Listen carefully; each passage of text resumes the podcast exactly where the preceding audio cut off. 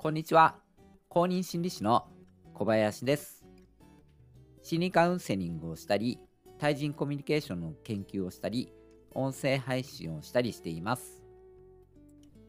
今回は、強いストレスを与えてしまうコミュニケーションであるダブルバインドというものについて説明していきます。ダブルバインドっていうのは日本語で二重拘束って訳されます。2つの矛盾した内容のメッセージを与えられることで混乱して精神状態が拘束されて身動きが取れなくなる、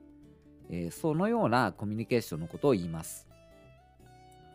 このコミュニケーションっていうのは日常生活の中に潜んでいて、えー、つい僕たちもしてしまったり逆にされてしまったりしているんですね、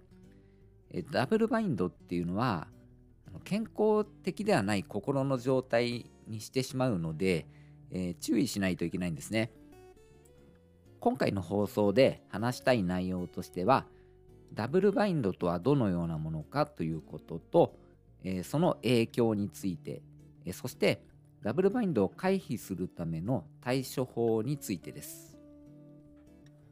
あなた自身やあなたが大切にしている人の心の健康を守るためにもぜひ聞いてみてください。それでは本編をお聴きください。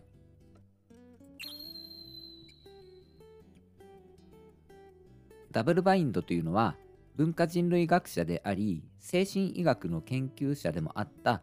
グレゴリー・ベイトソンっていう人がいたんですけれどもベイトソンが精神疾患の統合失調症の子供を持つ家族を調査していく中で発見したコミュニケーションパターンです。1956年にベイトソンたちのチームが、えー、論文という形で、えー、このダブルバインドを発表したんですね。現在では統合失調症の発症との関連はないとされています。それでもダブルバインドが発生するコミュニケーション環境に長い間身を置くことっていうのは相当なストレスがかかるんですね。えー、そのために精神的ダメージは大きくなるということなんです。ベイトソンが挙げたダブルバインドの例があるので紹介します。統合失調症で入院している青年の我が子のところに見舞いに母親が来ます。青年が喜んで母親に近づくと母親は不安な表情を見せてわずかに身を引くんですね。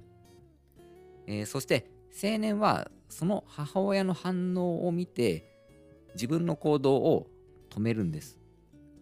えー、すると母親は嬉しくないの？ママのことが嫌いなの？っていうふうに聞いてくるんですよね。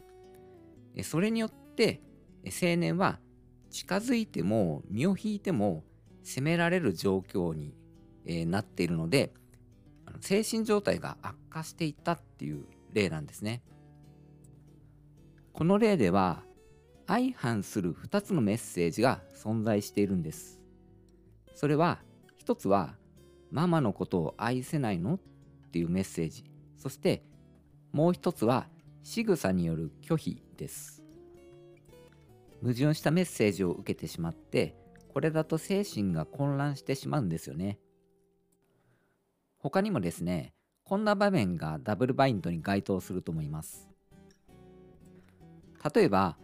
子供に自立してほしいと言いつつも、コントロールしたままで自分の元に置いておきたいって思っている親のコミュニケーションですね。それとか、DV をしておきながら、その後で、愛してるんだよ。さっきは暴力振るって、ごめんねっていうふうに謝るそのパートナーのコミュニケーションですね。あとは、例えば職場において、上司が無理しなくてもいいよって言っておきながら、忙しくて休みを与えられないような雰囲気の職場環境になっているっていう、そんな状況にもダブルバインドがあるかと思います。ダブルバインドが良くないとされているのは、長い間、ダブルバインドの環境に身を置くことによって悪影響があるんですね。いくつか挙げてみますと何を選んでも責められるっていう状況なので、えー、自分に対する自責の念とか自己否定が強くなっていくっていうことがあります。それと自分の意思によって選択するっていうことが認められないので自信が育っていかないっていうこともあります。それと自分の考えをまとめられなくて正常な判断ができなくなっていくということもあります。えそして本当の自分の気持ちよりも周りが期待するものを、えーと、察しようとしてそれに応えるようになってしまうというところもあるんですよね。どうでしょうかね。ちょっと厄介ですよね。えー、ただですねあの、このような強いストレスと悪影響を及ぼすダブルバインドなんですけれども、そこから抜け出す対処法もあるので、え説明していきたいと思います。ダブルバインドをされる側とする側両方の対処法を話していきたいと思います。まずは、ダブルバインドをされる側の対処法です。4つ話します。1つは、ダブルバインドをしてくる相手から離れる距離を置くですね。ダブルバインドのコミュニケーションを取ってくる相手からなるべく離れて関わらないようにしていくということが、まあ、一番いい方法だと思います。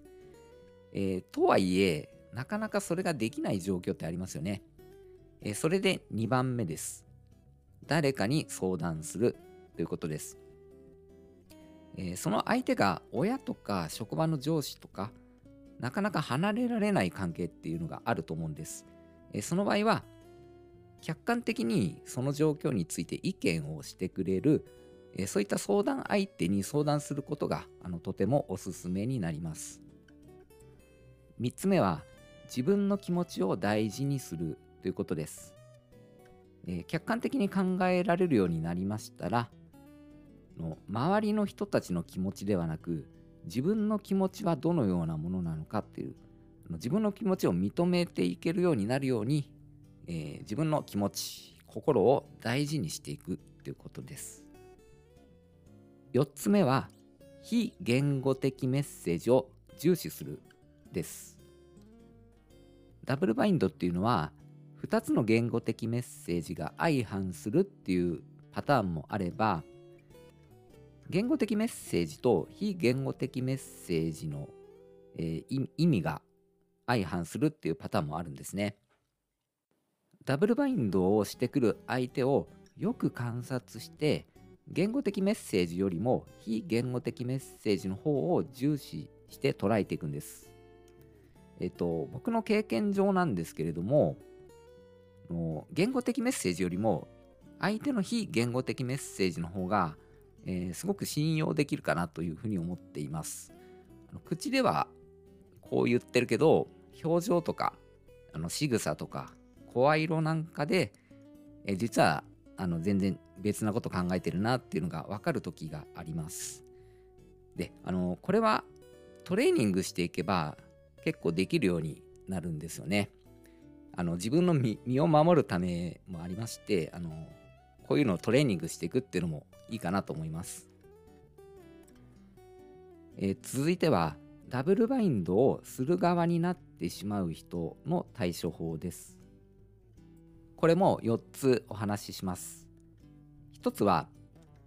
強い立場にいるということを自覚するということです。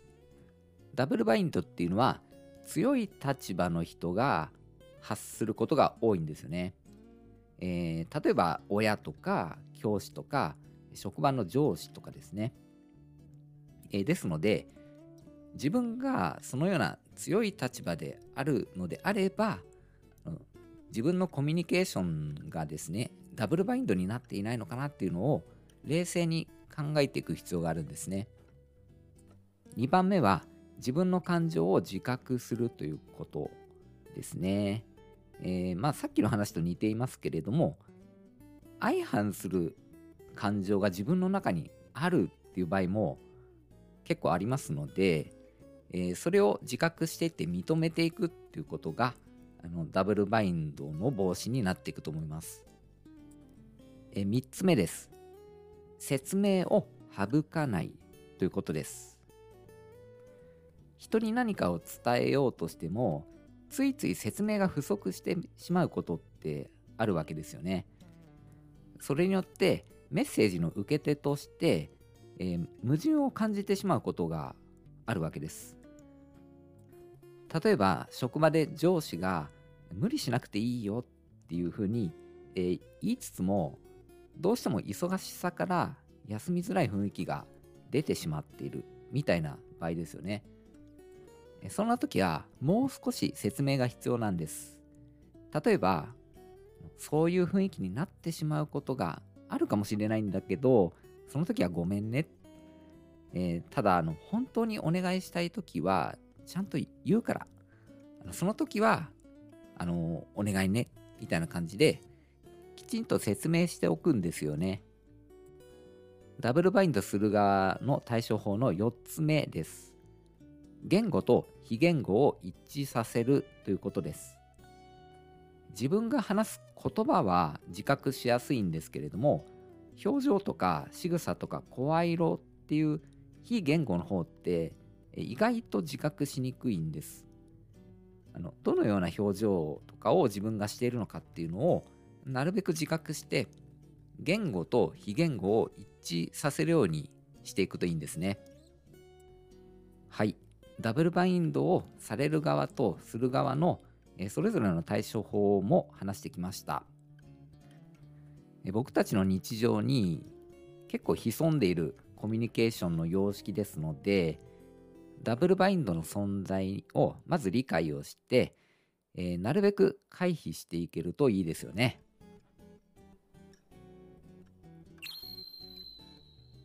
今回の放送はいかがだったでしょうか？今回お話ししたのは2つのメッセージに対してどちらを選んでもマイナスの結果になるっていうダブルバインドでした、えー、こういったマイナスのダブルバインドのことを否定的ダブルバインドっていうふうに呼びます。